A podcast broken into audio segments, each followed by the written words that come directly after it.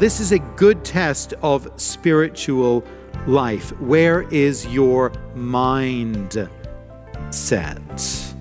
Is it set on the things of the Spirit, or is it fixed on the things of the flesh, the things of this world, the appetites of the old nature? Welcome to Encounter the Truth with Jonathan Griffiths. I'm Steve Hiller. Glad you're with us as we begin a message called The Experience of Life. And Jonathan, that is a big question. Where is your mindset? But why do you think that that is such a significant question for us to constantly and continually be asking ourselves?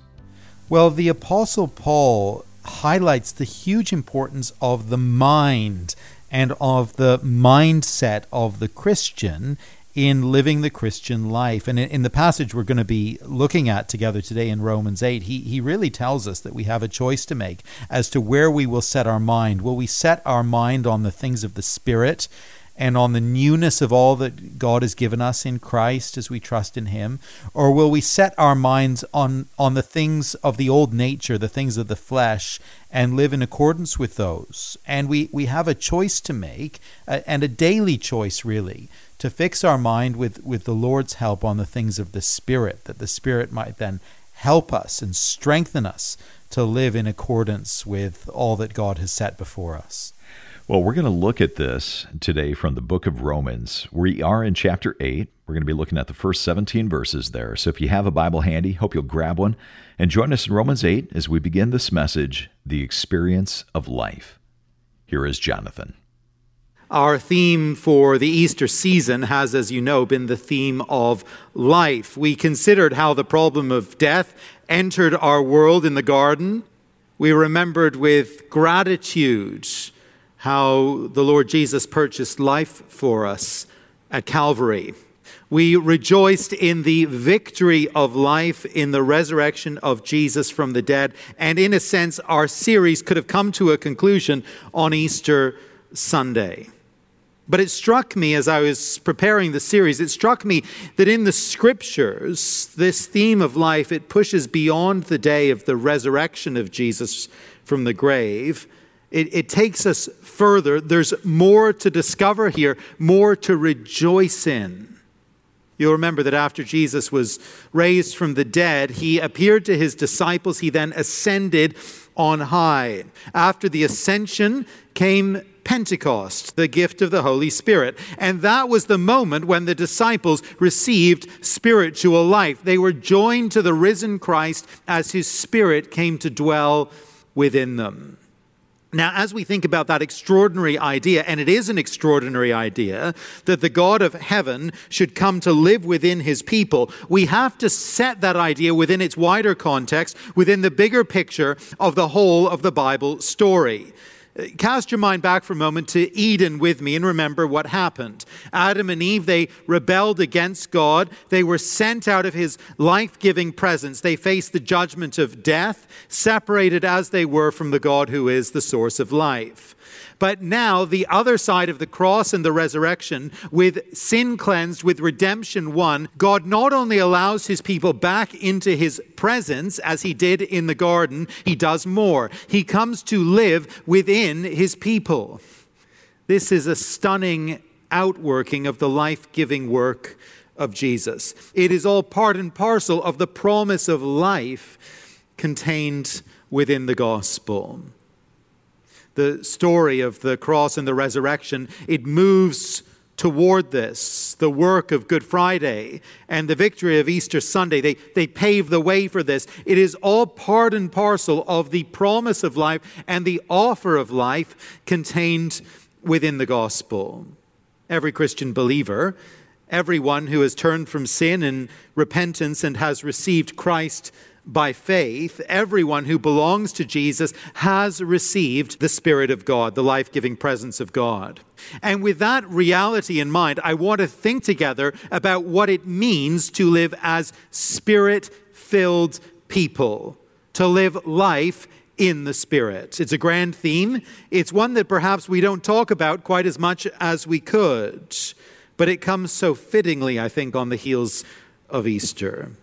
To consider the theme, we turn this morning to Paul's great letter to the Romans and to a very joyful passage in chapter 8. If you've got a Bible, I'd be so grateful if you could turn to Romans chapter 8 with me. Paul has just been speaking in Romans chapter 7 about the awful tug of the fallen, sinful nature, the flesh that incites us to reject God and His Word and to live for self and to live for sin. The problem of the flesh, it is all too real. But in chapter 8, Paul opens up the glorious truth that the believer has the power and the help of the Holy Spirit to transform us and to set us free. And with, within this discussion, Paul sets before us a thrilling depiction of what life in the Spirit looks like. This is Romans 8. I'm going to read from verse 1 down to verse 17. Romans 8 and verse 1. There is therefore now no condemnation for those who are in Christ Jesus. For the law of the Spirit of life has set you free in Christ Jesus from the law of sin and death.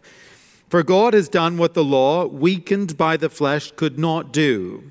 By sending his own Son in the likeness of sinful flesh and for sin, he condemned sin in the flesh in order that the righteous requirement of the law might be fulfilled in us who walk not according to the flesh, but according to the Spirit.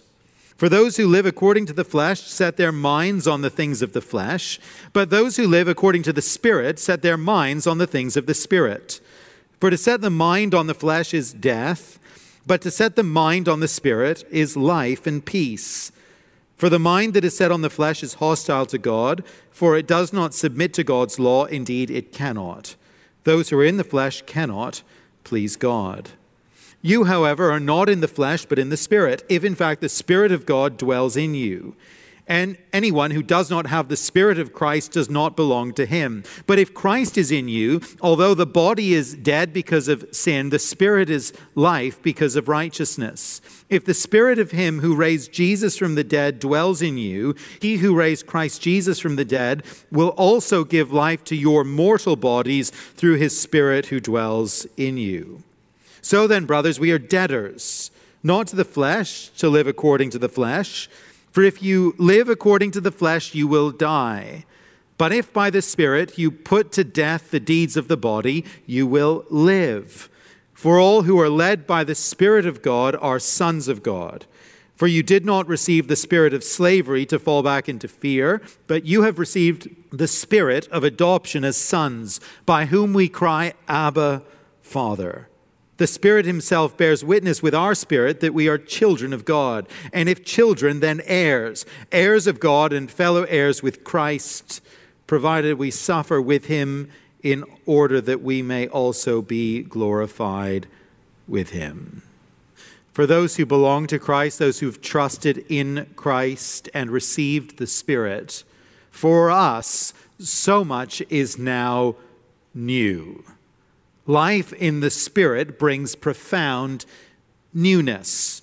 We can't deal with everything that's in this very, very rich passage, but I want to ask of it this morning what is new for the believer? What are the characteristics of life in the Spirit?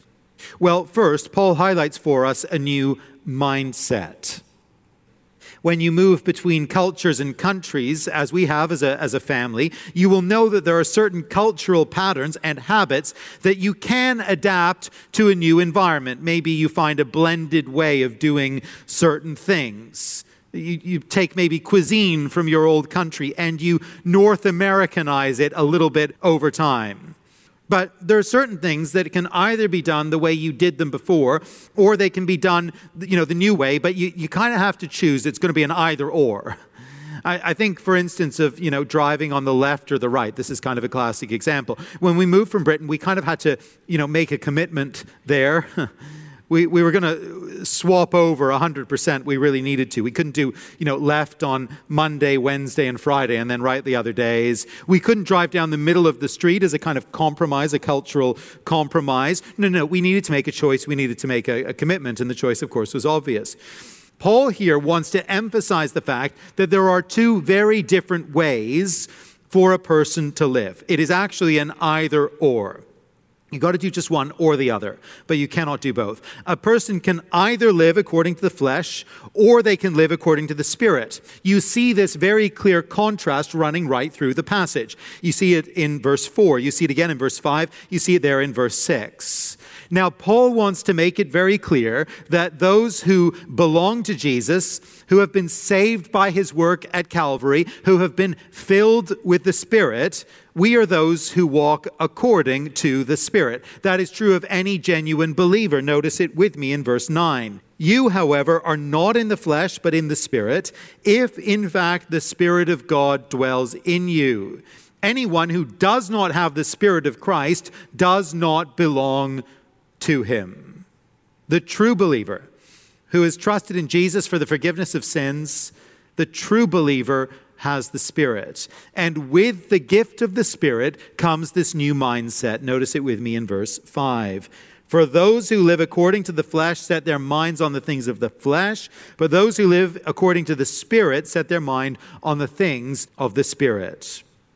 Now, I think it's important for us to see here that Paul is not saying that if we, you know, manage to set our minds a certain way with a kind of determination and focus, we will then become spirit-filled people. No, I don't think that's right.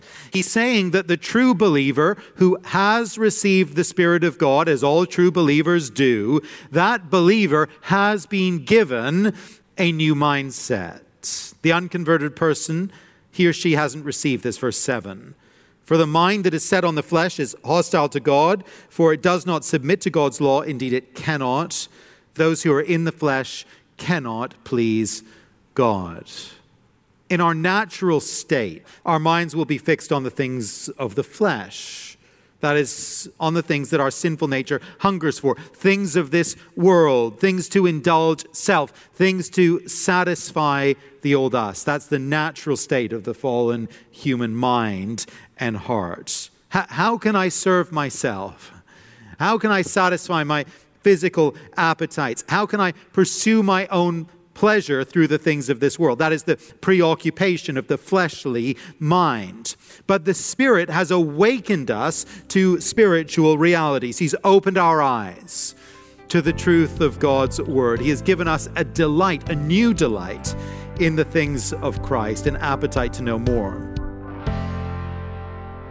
You're listening to Encounter the Truth with Jonathan Griffiths and a message called The Experience of Life. It's part of our series called Life, and today we've been taking a look at the first 17 verses of Romans chapter 8.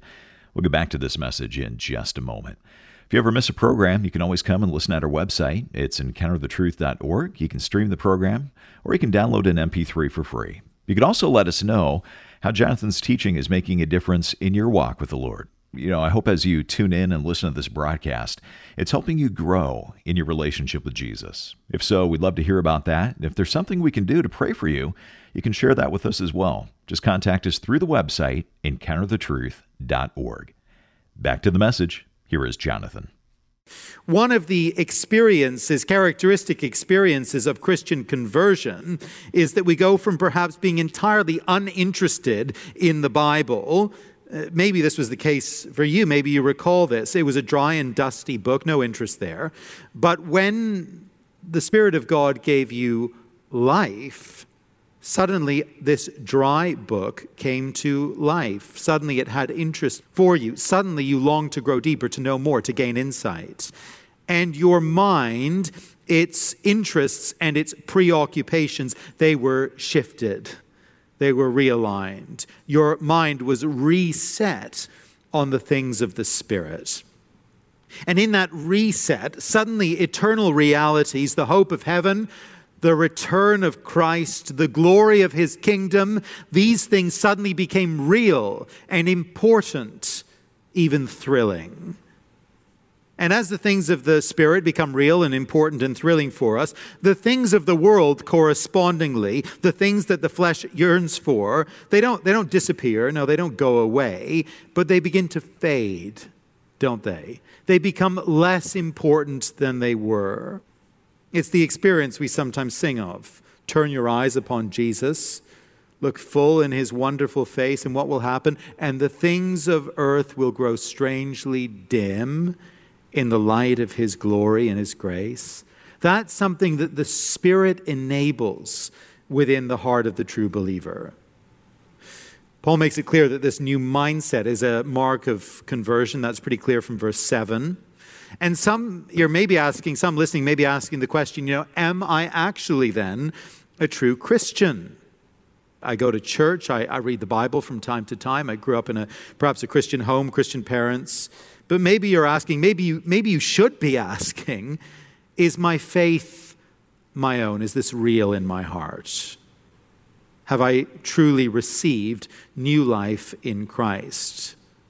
Well, this is a good test of spiritual life. Where is your mind set? Is it set on the things of the Spirit, or is it fixed on the things of the flesh, the things of this world, the appetites of the old nature? Now, if you reflect on that question and you say, in all honesty, I don't really have a hunger, I don't a hunger for the things of the Lord. My mind, okay, it's pretty much fixed on the things of this world, the longings of the flesh, the desire for fulfillment in this life. If that's your honest answer in your heart of hearts, it may be a sign that you have yet to turn to Christ and receive new life.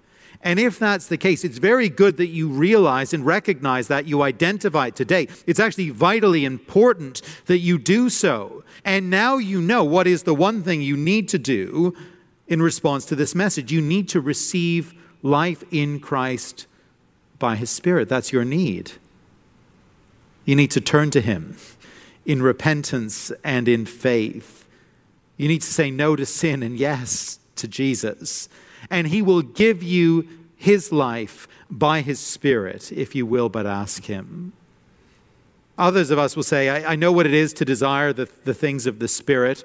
I, I delight in the things of God's word. I know that delight. I know what it is to fix my, my hope on heaven. I believe that the Spirit of God has given me this new, new mind. I, I do belong to Him.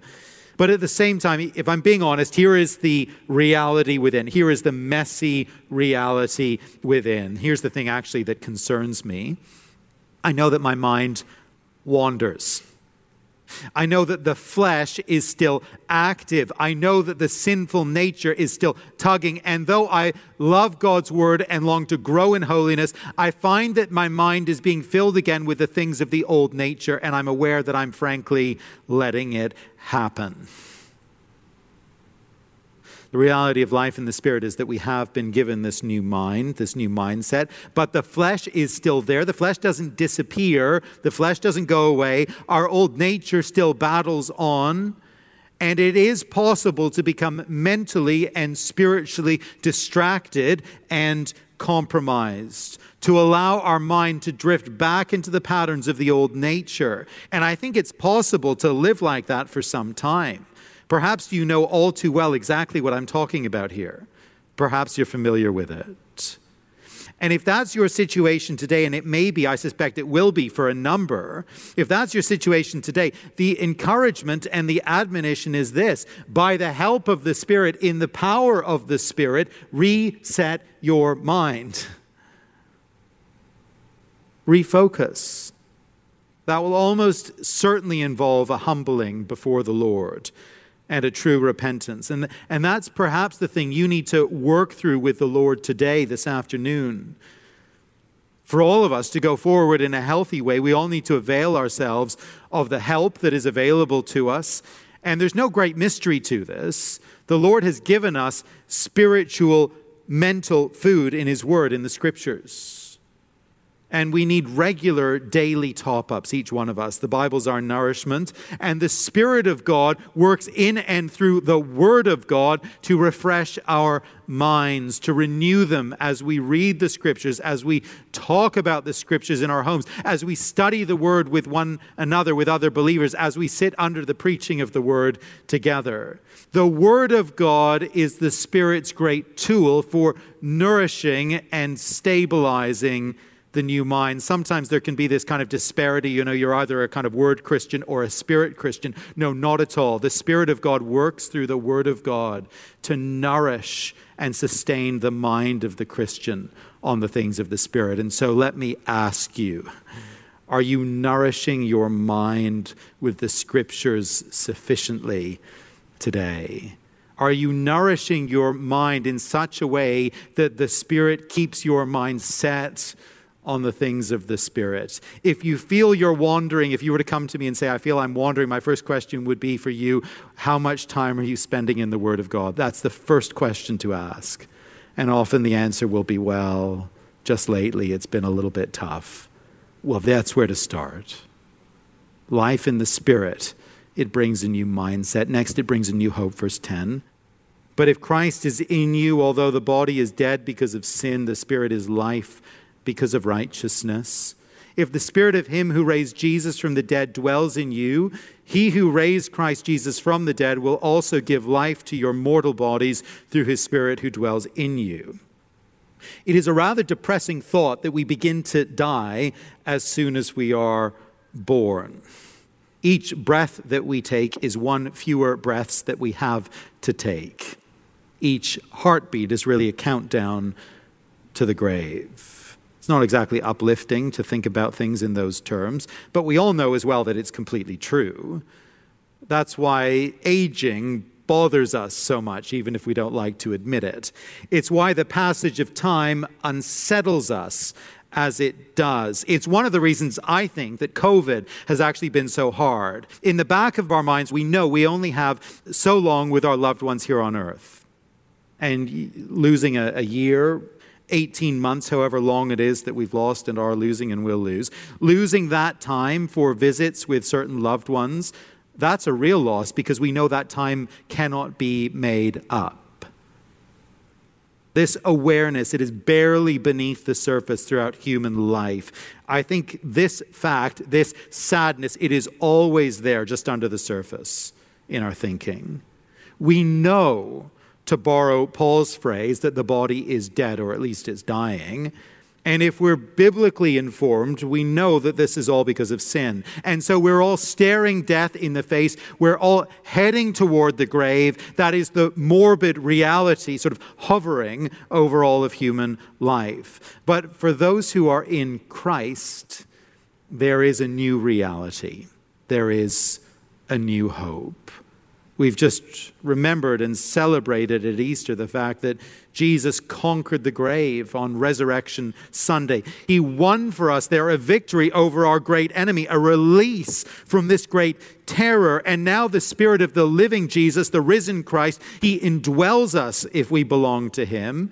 And the presence of the Spirit of God in our lives means that even while our bodies die a little bit more each day, our spirit is alive. We have true spiritual life. And because we have that life within, our future is now markedly different from those around us, from those who don't know Christ. Paul's logic here in verse 11 is simple. The Father raised Jesus from the grave. His Spirit now lives within us, His people. We have the very life of the God of resurrection power indwelling us. And so there is now no way that this life giving God will leave us in the grave. If the Spirit of Him who raised Jesus from the dead dwells in you, He who raised Christ Jesus from the dead will also give life to your mortal bodies through His Spirit who dwells in you. The presence of the Spirit of God in the life of the believer means that now we are fundamentally a people who are destined to live and not die. That is our firm hope, our sure hope, our certain hope. And it changes everything, doesn't it? It means that we don't live in fear of death.